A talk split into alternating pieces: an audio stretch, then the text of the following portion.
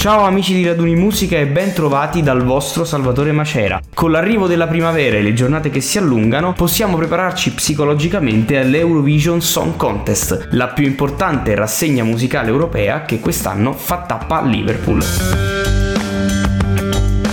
Dopo il sesto posto ottenuto da Mahmoud e Blanco che l'anno scorso con la loro brividi hanno eguagliato il piazzamento di Francesco Gabbani con la sua Occidentali Scarma nel 2017, andiamo ad analizzare quello che è stato il trend dell'Italia negli ultimi anni a questa manifestazione in attesa che sabato tocchi a Marco Mengoni e alla sua Due Vite. Tutti ricorderemo il successo dei Maneskin con la loro Zitti e Buoni nel 2021 a Rotterdam, un trionfo che certifica la vittoria del rock d'assalto, un genere molto apprezzato a livello internazionale che raramente ha trovato riscontro all'interno della eh, discografia rock italiana, più orientata verso un genere rock più introspettivo e riflessivo. Ma nonostante ciò i Maneskin con molto coraggio, con la loro tipicità che li contraddistingue, si sono cimentati in questa grande impresa che gli è valsa un meritatissimo primo posto nella classifica generale. Nel 2019 è toccato a Mahmood con la sua Soldi rappresentare a Tel Aviv eh, l'Italia all'Eurovision Song Contest, un brano che si è guadagnato un ottimo secondo posto, rapendo sin da subito il pubblico, mostrandoci quella che è la sfera personale del cantautore, unendo rap e hip hop ad una marcata vena soul tipica dello stesso Mahmood.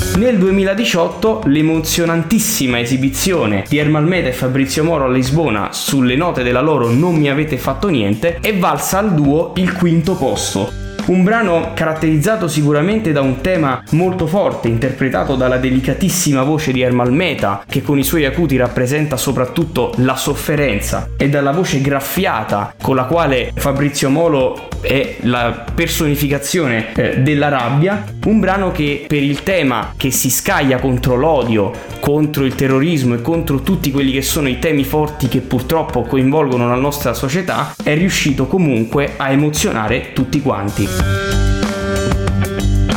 Per trovare l'Italia di nuovo sul podio bisogna tornare al 2015 con il volo a Vienna e con la loro grande amore. Ma nella storia dell'Eurovision Song Contest e delle partecipazioni dell'Italia a questa rassegna ci sono stati anche dei flop abbastanza clamorosi. Ad esempio Emma che nel 2014 con La mia città si è classificata solo al ventunesimo posto e Francesca Michelin che ha trovato il sedicesimo piazzamento nella classifica generale con la sua No Degree of Separation. Ma come si è classificato Marco Mengoni nella sua precedente esibizione del 2013? con l'essenziale, un brano che trova allo stesso tempo dei punti di contatto e dei punti di distacco con l'attuale Due Vite, egli ha trovato il settimo posto nella classifica generale.